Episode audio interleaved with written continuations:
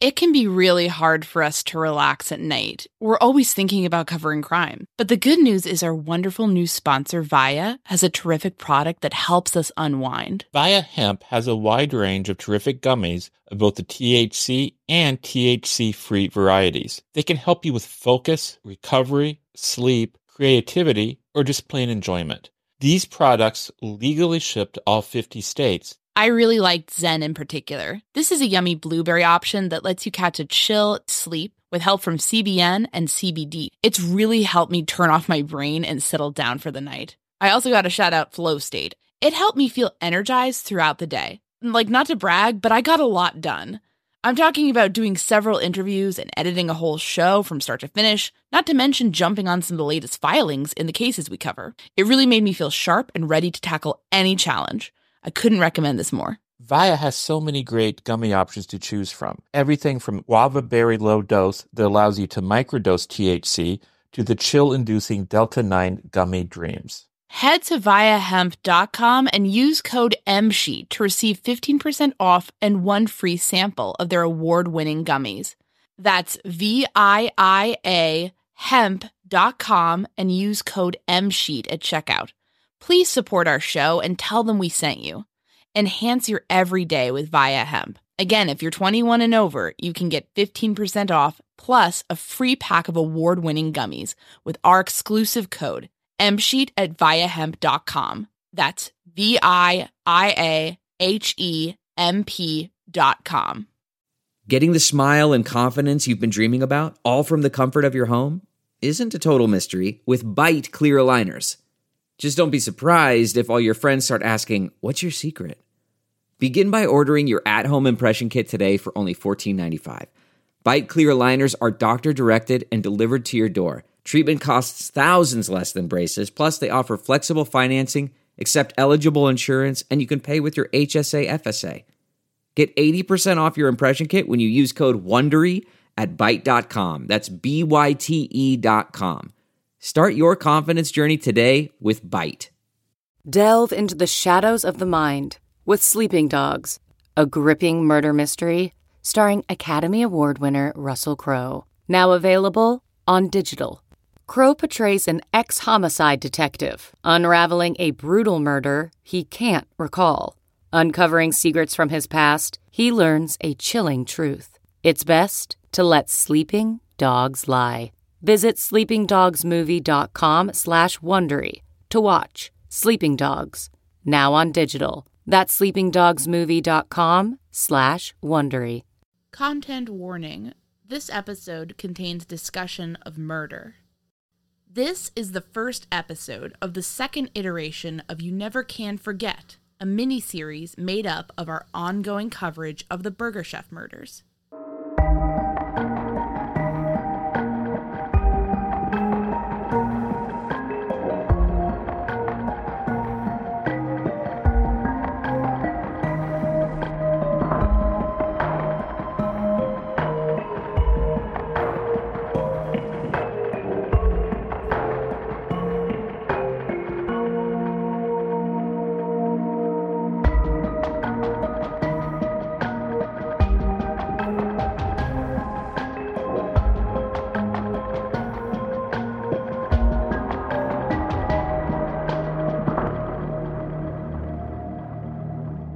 I first got seriously involved in the Burger Chef case thanks in large part to the robust online community that has grown around the case.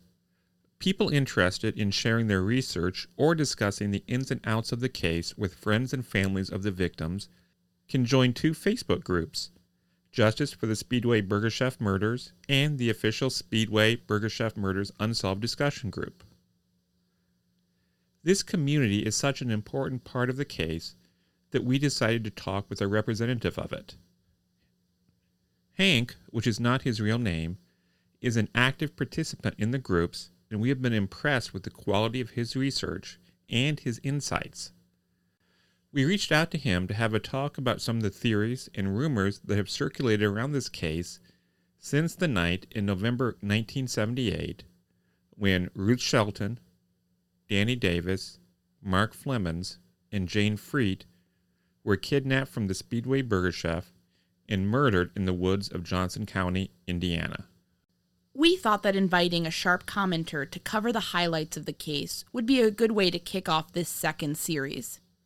If you are super familiar with this story, know that we won't be covering much new ground this week, but we believe you still might get something out of the conversation.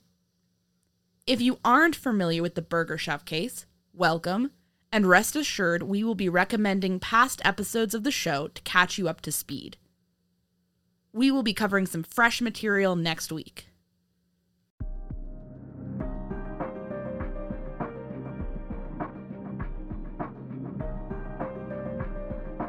My name is Aine Cain, And I'm Kevin Greenlee. and this is The Murder Sheet, a weekly true crime podcast.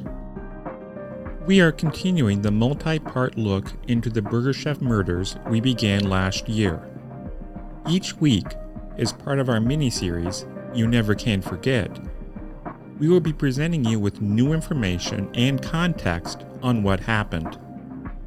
We don't just rely on what we've been told or what we've read, we have worked this case ourselves. We decided to do this podcast so we can tell you what we've learned and even clear up a few misconceptions. We're the Murder Sheet, and this is You Never Can Forget the Retrospect.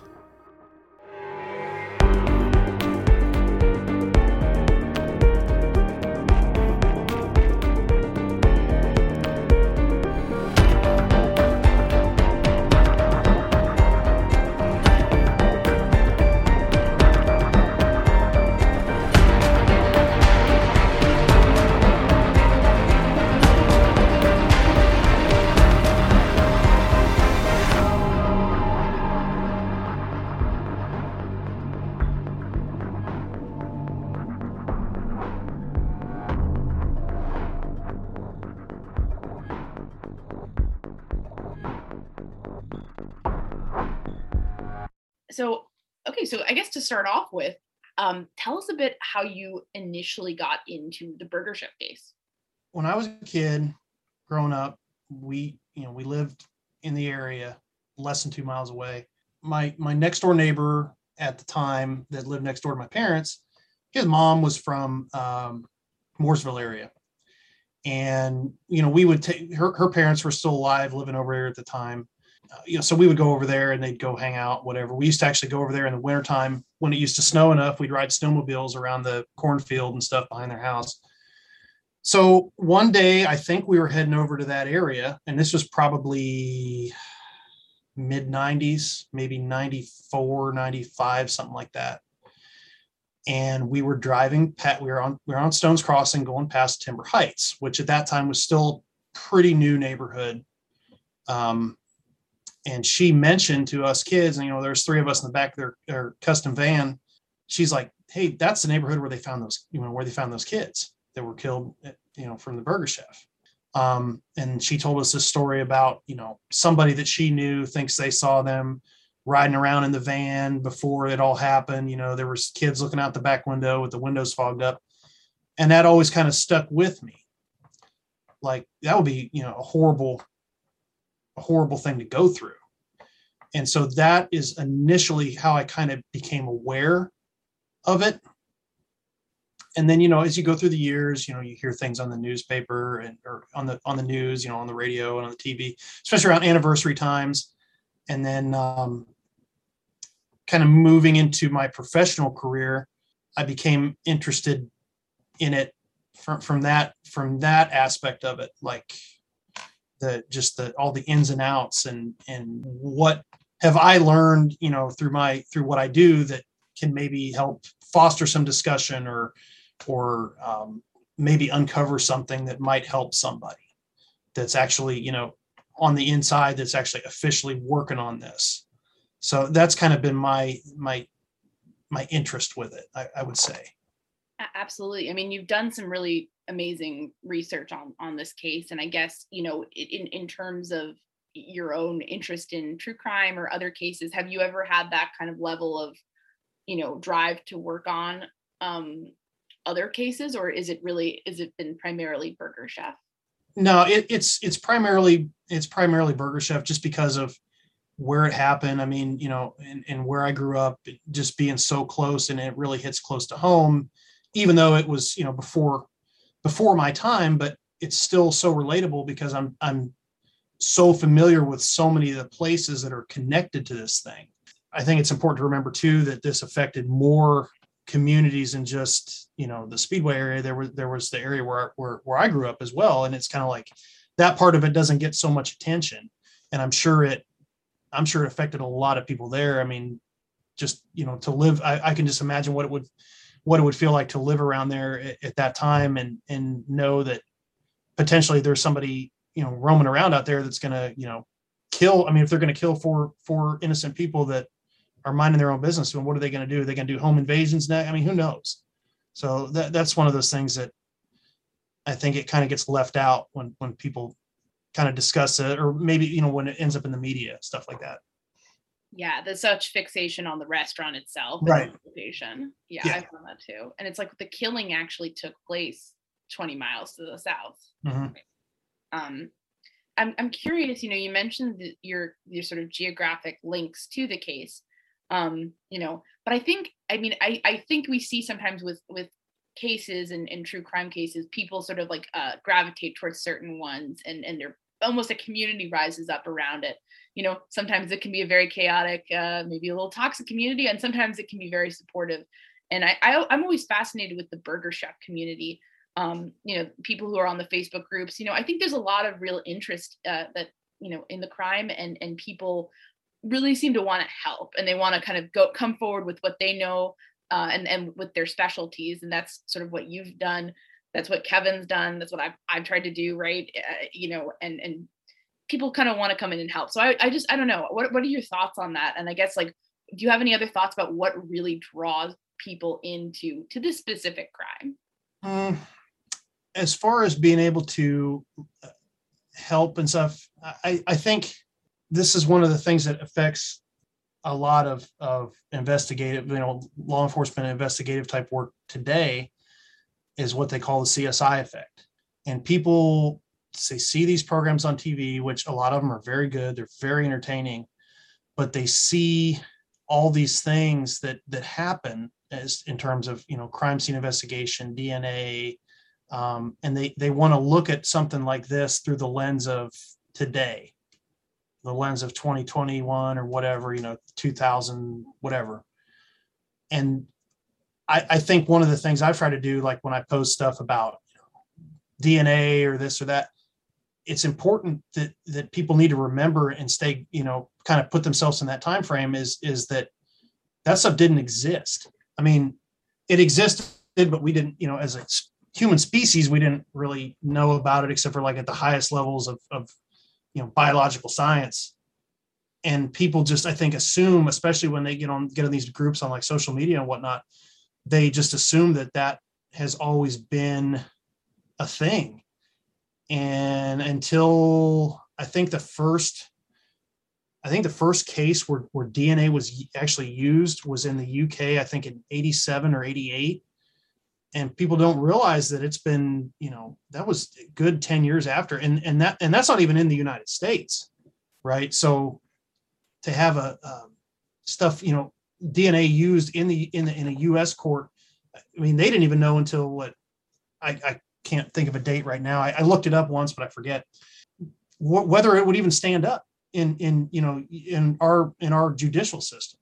So i think that there's just a lot of assumptions made that you know law enforcement should have done this or they should have done that or or whatever. And and it's kind of one of the things i try to do is is kind of point back to that um, the reality that some of these technology a lot of these technologies weren't a thing. Um, i'm not saying you wouldn't be able to find anybody at a law enforcement agency back then that knew what dna was but i think they would be pretty few and far between you know and that goes for a lot of things like the, the whole profiling stuff you know psychological profiling.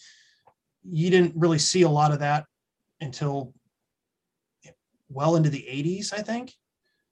So it, it just wasn't that big of a, a focal point back then and it's kind of it's i think it's important to to look at it through the look at the case through the lens of what the technology was then what the capabilities were and kind of bring people back that you know they want to they want to blame law enforcement because oh well they should have been able to solve this dna blah blah blah.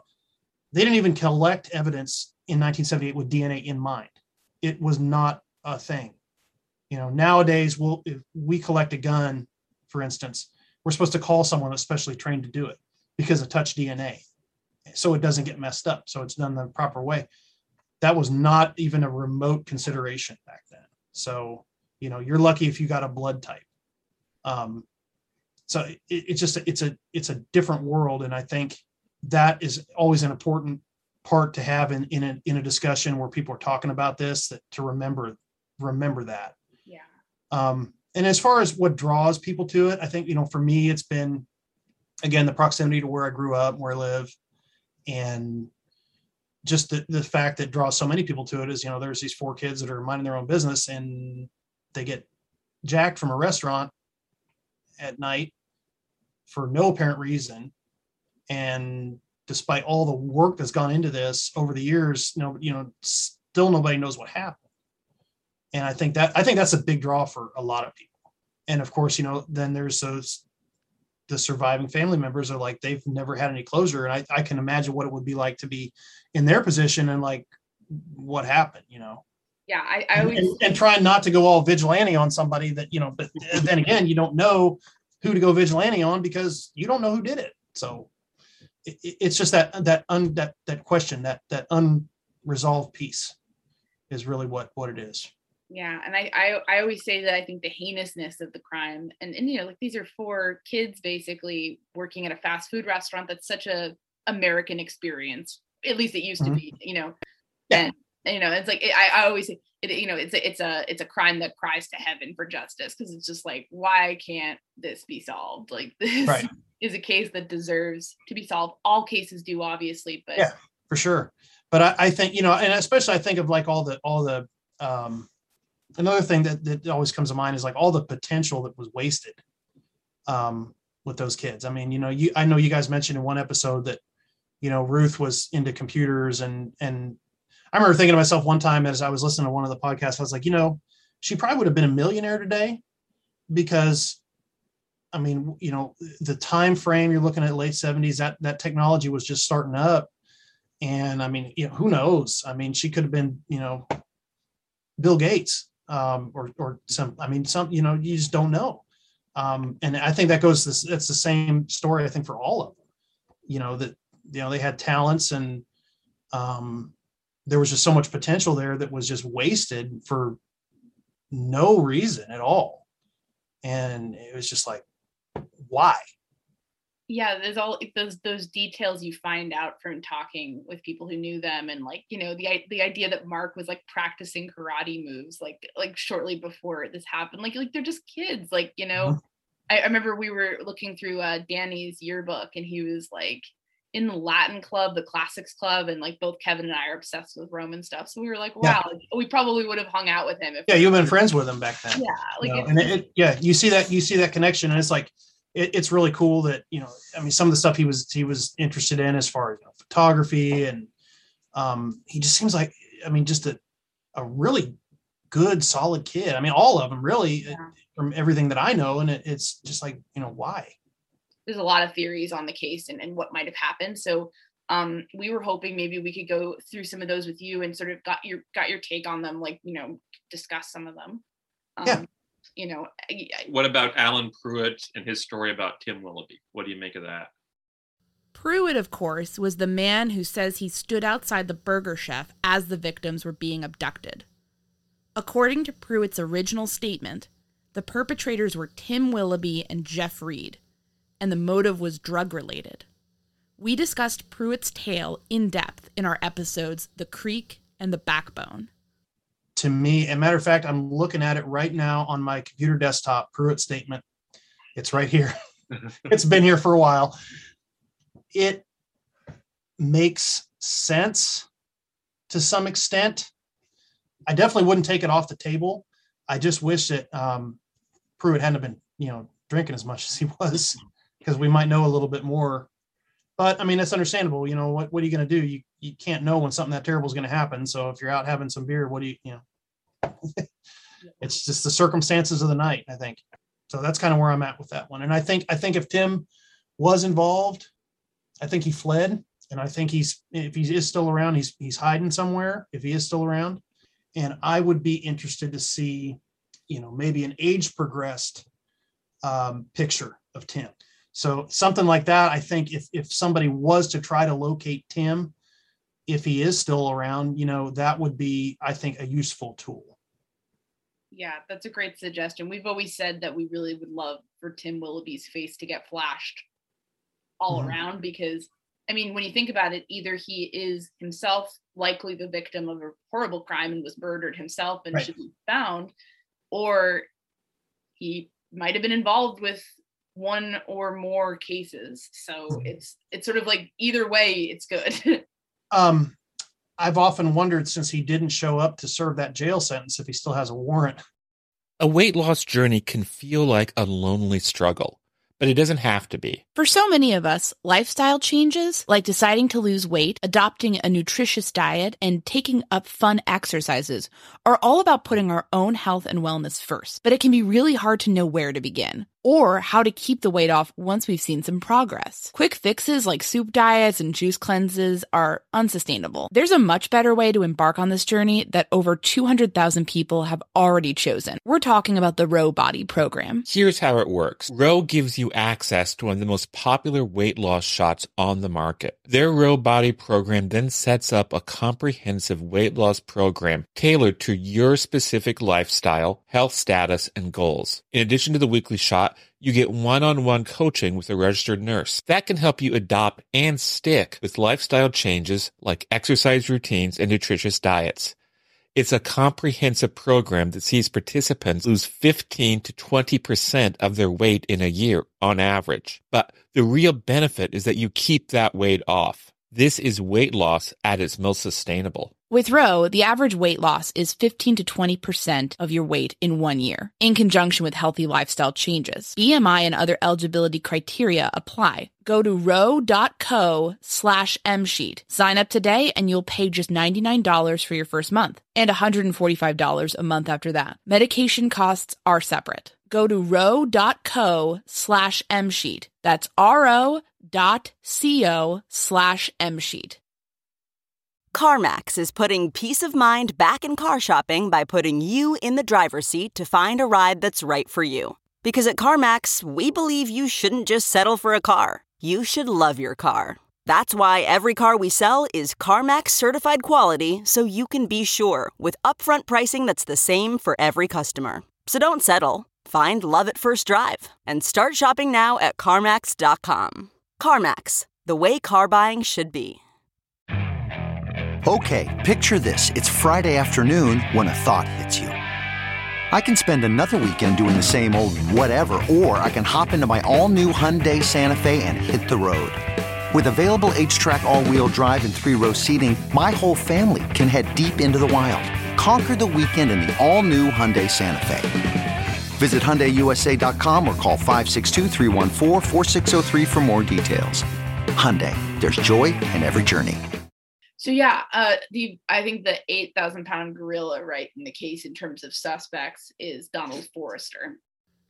Donald Forrester is the convicted rapist who confessed to being one of the Burger killers in 1986. He then recanted his admission. In 1989, he repeated his confession and then recanted it once more. We discussed the Forrester saga in our episodes The Tank and The Confessions. I think probably most of what he concocted was stuff that he's he'd read. Um, also, the fact that there was no sexual component involved that we know of. You know, I would think that that would be something that would have made it out by now if it, if if it had happened. Um, so that that wasn't there. And then the the 80, the 89 interview he gave, the one thing that kind of hangs me up that I think, and, and this may just go back to his knowledge of the area, but when he described the route that they took um, from 465, uh, I know there, has been some. It, it, even seemed like the, the investigators at the time maybe didn't understand what he was saying or, or, put two and two together. It took me a little bit to do it too, but To me, it sounded like he was describing that they did, in fact, get off the interstate at uh, 31 and they went south to Thompson. And anybody that knows the area knows if you make a right there, um, that'll take you over State Road 135. And I think that is the route that he described them taking. And I, I don't think that anybody really, at least to this point on a podcast, has put that together. I think it was, it, you know, based on his story was okay. Yeah, we made a right on Thompson Road, and then I guess maybe in his mind he equated Thompson Road with State Road 135 all the way down to Stones Crossing. So that to me sounded like what he was trying to describe, and it was a lot.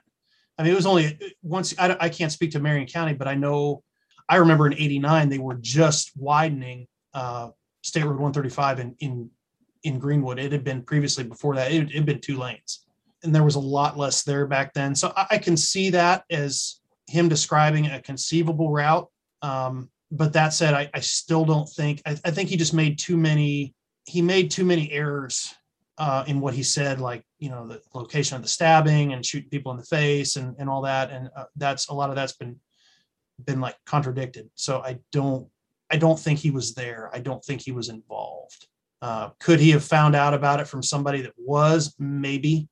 Could he have just read things in the paper and you know putting two and two together with with as much as he did know about the area that it's possible i think that's that's probably to me that's probably for him is, is more likely than than the fact that you know maybe he was there that night i don't i don't i don't think it's very likely and, and I think to me, something people don't necessarily realize about Forrester is he did sort of in his own mind have a reason to lie, given mm-hmm. sort of trying to negotiate, you know, bring me to Marion jail. I don't want to be at Michigan State. And of course, to people who are not in jail or, you know, that that doesn't sound like a real reason, but in right. his mind, it was. Yeah. And he was severely mentally ill. That's not an excuse mm-hmm. for his actions. He was a violent piece of work, but he was he was saying things like he thought the warden was putting stuff in his brain. And so he was, you know, he was trying to he was really trying to get out of there and i and i can definitely see i mean i can definitely see just putting yourself just getting in a in a getting into a situation like that where you're not you you know you, you basically have no hope of release um you're you it's probably going to you know maybe he was a little bit predisposed to a mental health issue like that and that was the thing that that triggered it that set him off. Um you know you see that a lot with with mental health type situations where there's a someone will get into a situation and it just exacerbates whatever they might have you know this like underlying and then the next thing you know they're full blown you know either depression or anxiety or or psychosis or whatever. Sometimes it's associated with substance abuse sometimes it's not but there, there's just like a trigger and i can definitely see where you know putting myself in, in his shoes like okay if i'm going to be in prison for 95 years like i'm going to i'm going to lose it okay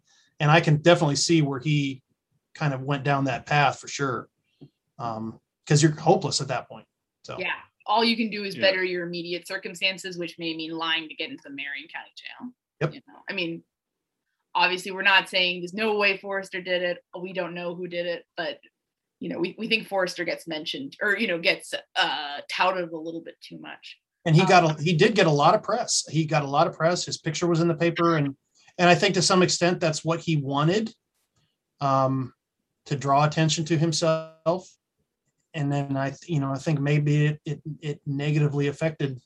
You know, I, I know Jim Kramer was was uh, was quoted as you know people think hey they might think Don Forrester did this and then you know someone that knows something doesn't have a reason to come forward and say oh I saw this or I you know I heard this or whatever. Um, and that's kind of one of those things that it's kind of it, it's kind of a double-edged sword, I think, with with a, a, deal like Forrester because it does get a lot of publicity for the case. And I mean, it, at that point, it had only been eight years after the fact, but it still got a lot of publicity. It got it back in people's in front of people's eyes, but then it kind of led them to the conclusion, like, oh, well, he did it. He confessed, you know. So it, yeah. it was good. It was. I think I can see where it was a good thing and a bad thing. Wanted to bounce over to the robbery gang this theory posits that the murders were committed by a robbery gang that had been targeting Indianapolis area burger chefs. According to the hypothesis, something went wrong for the robbers at the Speedway Burger Chef, which resulted in the murders being committed. We covered this theory in the episode The Robbers. robbery gang is one that you know has been very also very uh, popularized uh, in, in, the press uh, given uh, burger chef lead investigator Stoney Vann of the isp um, sort of talked about why that hit was his number one theory. But what uh, what do you think of robbery gang and sort of where does that stand for you in this whole crazy mess? I think it's possible. Why even take them away from the restaurant the victims in this case of course were kidnapped from the restaurant in Speedway and taken to a rural area on the south side owned by the Hager family. One of the arguments for the robbery gang theory is that some of the members were from the south side and so would have been presumably familiar with the area where the murders occurred. Um, if you're recognized, why not just do it there? And then, you know, we go back to the whole point of, well, they knew this, they were from Johnson County, they knew this area. Well, um, I know I think a couple of the guys were from the Greenwood area, but they they were over more towards you know the county line and 31, you know that neck of the woods. Um, then you know a few of the guys were from I think the you know Franklin, and it, it's a pretty good haul from from where the Heegers property was to you know either of those locales. I mean I, I could just see there being a lot more convenient places that were even more secluded than where the Heegers lived to if, if they were going to take everybody away from from the restaurant um, to do what they did. And you know i go back to if they knew that area really well i don't see why they would have chosen it because the proximity of of homes even at that time uh, you know we hear all the time in the, in the in the the newspaper accounts oh it was a rural isolated spot and everything there was houses within 300 feet about of, of where where this the whole at least where the shooting happened i think. Now not i mean not having any you know knowledge of any official sketches or anything like that just from what i've been able to put together from my own research looking at aerial photographs and the old news clips you know where all the police cars were parked and where the the officers are seen walking up out of the out of the weeds. Um, Uh, you know i think there were there was home probably within 300 feet and then the owner of the property which, which would have been fred and rosemary heeger would have been probably 500 feet at, at most at the end of that driveway. So I just don't see somebody that really knew that area choosing to go to that particular spot if that's what they knew they were going to do when they got there. Do you have a preferred theory about what happened? I don't. I at this point I lean more towards it being something that was somehow drug related and I think that some of the people that were involved may have even been, you know, high on drugs at the time or um, just unpredictable. And I also kind of something about me, something about this tells me that maybe it was a younger, a younger group, or at least some components of the group were younger, and maybe weren't really prepared to to do what they did. And I don't even, and then this is just me thinking about it, but I don't know that even murder was on the table initially. If we look at what happened once they got to the scene, you know, most of your revolvers, we've never heard from anybody that has any inside knowledge on the case um, if there was more than one gun. You know, we've never heard, we've just heard 38. We've never heard if it was both Danny and Ruth were shot with the same gun or if one was shot with one gun, one was shot with the other. I tend to think there was only one gun there because it seems like they ran out of ammo. This is not a pleasant thing to think about, but I know Teresa said in, in at one point that Ruth was not shot three times. She was shot twice, I think she said. So let's just assume Danny's shot three times, Ruth shot twice. If it's a five round revolver, we now have an empty gun. And, and like I said, this is not a, it's not a pleasant thing to think about. It's not fun, but you, you have to put yourself there and, and really go over it in your head. So they run out of ammo, then what? They still have two other victims. Mark to me is a, is the biggest question. It would be helpful to know, at least for you know my personal edification, exactly where he was. Was he did he run to the east? Did he run to the west? Where Jayne ended up? And I think the issue with Jayne being stabbed was panic on the part of whoever did it. Oh my gosh, these people are getting away and we have now we have no other choice. We've just killed their two friends. Now we've got to get rid of everybody. And I think that's why she was stabbed like that. And I also think the knife is a really interesting piece to this. And I, I'd like to see. I know I know they released this, the, the picture of the knife that we all saw, but I'd really I, I think it would be very interesting to see, you know, if there's ever been any meta, metallurgical testing done. Uh, do they have any idea what kind of knife it was? Was it a commercial, um, commercially made knife? You know, I've heard speculation on another podcast that somebody made this themselves, and that's entirely possible. And it's also possible that it was a commercially made knife that just w- was abused a lot. But I own a hunting knife that is kind of similar in size, and and sh- at least from what I get from the picture, is similar in size and you know probably thickness and, and metal gauge and everything. I just don't see how it could fail like that, even with how it was used. It's that to me is just very, very strange. Yeah. And Yeah, I, I really I don't have I don't have a pet theory because I try to I try to keep my mind open to everything because there's just so much out there. And you know even as somebody that's not working on this in an official aspect it's it's a it's a inter- point of interest for me. And I I just look at it you know in my own time and just it's a good mental exercise for for for me. But it, it's there's just so many questions and so many possibilities and I and it, I don't think it's smart to unless you have some real good evidence I don't think it's smart to lock yourself down to any one thing so that's kind of where I'm at with it Yeah, and I really like what you did just now, which is kind of like break down the crime itself rather than saying like here's the people who must have done it. Like it's more of like how could this have played out and why would it have played out like that? Like uh-huh. Uh and, it, and it's it's not a pleasant thing to think about and it's why I I I, I mentioned it I I kind of posted my thoughts about it one time on one of the groups and and I got I was kind of upset. I felt like I may have upset Teresa a little bit by discussing it but she was like no you know it's fine you know it's one of those things that needs to be out there. But you know I'm I'm kind of glad that that particular thread I don't think exists anymore. But it's it's just one of those things that that has to be something you got to think about because it can i think point towards a certain type of person that may have may have done it. Um, it can point towards okay it was a, a kid that was you know high on meth or or you know somebody that was using you know whatever party drugs were the big thing i mean cocaine was a big you know huge thing back then. Um, don't see it so much anymore but that, that was a, a big deal back in that in that time period. And it's just it can i think it can point towards that and just the fact of how they ended up getting to where they were at even to begin with to that particular spot was like what was the mental process that went through? And i think it was a i think it was i think there was a big lack of preparation on on the part of of whoever did this. And i don't i, I just something about it tells me they weren't ready to do what they did. And then it happened yeah, a lot of the crime scene speaks to some kind of panic or lack of preparation, not not the kind of calculation you might expect given that it's gone unsolved for all these years, which makes it even more frustrating because right.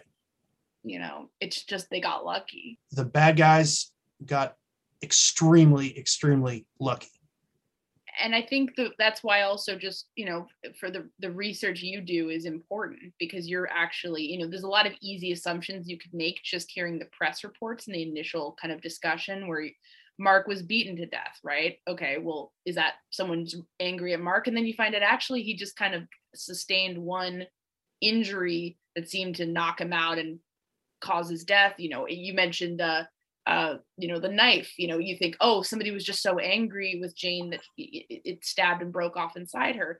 And you're pointing out that shouldn't happen with a normal knife. So what was going on there? Like there's all these little details, um, and, and the location especially, uh, where, you know, having those public documents or having that knowledge base or having a greater understanding of, of the crime scene actually paints a totally different picture than what you might expect just reading about it. yeah Um, absolutely eh, yeah, I guess we kind of went through some of the big theories and kind of generally some, maybe the weakness of being only theory based and, and less, you know, evidence based. I think I think we should I think in any case we should all try to be evidence based as as much as it is tempting to be like it was these guys. Yeah. Um, My my my boss tells me all the time, find the truth. Don't find the bad guy, find the truth. yeah, yeah, no, absolutely. I mean, then there's a lot of bad guys. I mean, if if anything is a lesson from Burger Chef, there's a lot of bad guys out there, but there's not a lot of murderers necessarily. Right. And and it can be a little bit if people are violent and people are doing bad things, it can be a little bit tempting to be like, ah, it must be just this guy because we want to have an answer on that. But Mhm. if that that's uh, yeah, but that way lies madness, right? As we found. Um, Yes. Uh, I wanted to ask you, you know, if, other than the obvious question, who killed these four young people? You know, what are some big questions that you have about the case that you'd like answered uh, that you feel like might further all of our understanding of what happened? That's a tough one.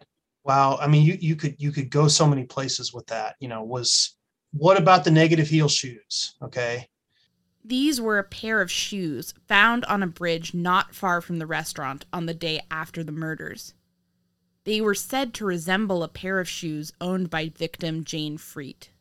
Were they Jayne's? Were they Ruth's? Who were they? I mean, who they belong to?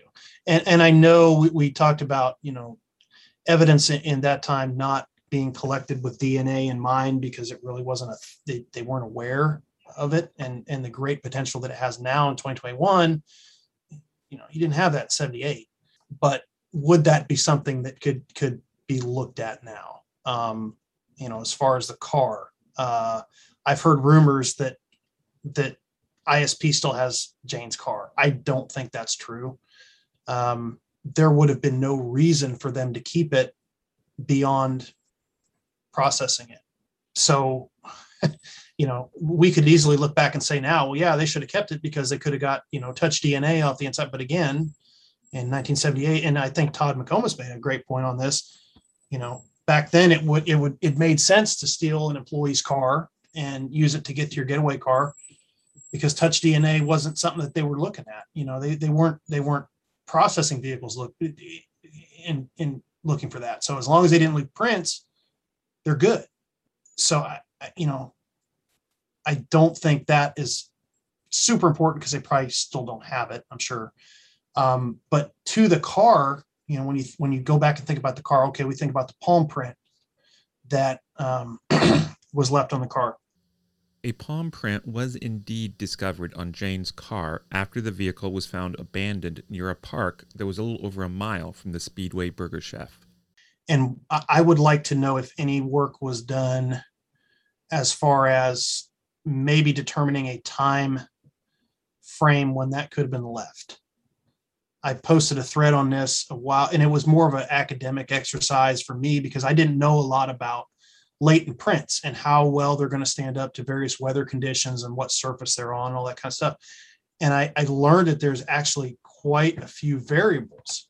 You know, is the print made with just you know the the sebum, the normal stuff from your skin, or is it you know grease or vegetable oil or animal fat or whatever? And then how is that going to stand up in various weather conditions? Like I went so far as looking at what the weather forecast, you know, what the what the recorded weather was at Indianapolis around that time, and I learned that it rained a lot. So then that begs the question: Okay, where was the car parked? What was this stuff? You know, what were these prints made out of? Um, was any work done on that? And it would just be interesting to find out how long does a print on a on a painted surface like a car hold up under under a circumstance like that? Because that could, you know, maybe be used to either, you know, hone in on okay, was this print left on the 17th, the night of the 17th, or was it maybe could it have been several days before that? You know, did Jayne have a carport at her apartment? Just the little little small minute details like that that I think are are things that would and, and some of the stuff may have been answered and some of the stuff may, may be in the files from back then that you know we don't know about just from the outside looking in but it, it would be interesting to know some little tiny things like that that might not seem huge but you know they could point you in, in, a, in a direction Right. And yeah, it's sometimes those little things that totally recalibrate our understanding of the case. As you mm-hmm. said, in a case where motive and why this happened isn't entirely clear, uh, or at least why it happened the way it happened, why there was kidnapping rather than killing in the restaurant, why uh, different modes of killing. I wanted to ask you one more question, if that's okay. Um, you're an amazing researcher. Uh, what are your tips? What are your tips for people who want to be good researchers when it comes to a crime like this? You know, either Burger Chef or one like it. You know, do you have any advice? The most important thing is is don't is keep your mind open. Don't um, don't get tunnel vision, and understand that you know what resources are out there. You can learn so much from old newspapers, public records, uh, records that you might not even think are relevant. You know, one of the things we discussed was water well records in determining when a property was built. You know, stuff like that that, that is just public information. You don't need any sort of you know legal process or anything to go out and get it. You can just it, it's there. You just got to know where to look for it. And it, it is just amazing to me sometimes is how those little bits and pieces can connect um, when you're trying to build a, a bigger picture of, of something, you know, what happened. We'd like to thank Hank for taking the time to talk with us. Thanks for listening to this episode of The Murder Sheet. As always, thanks to Kevin Tyler Greenlee, who composed the music for The Murder Sheet, and who you can find on the web at kevintg.com.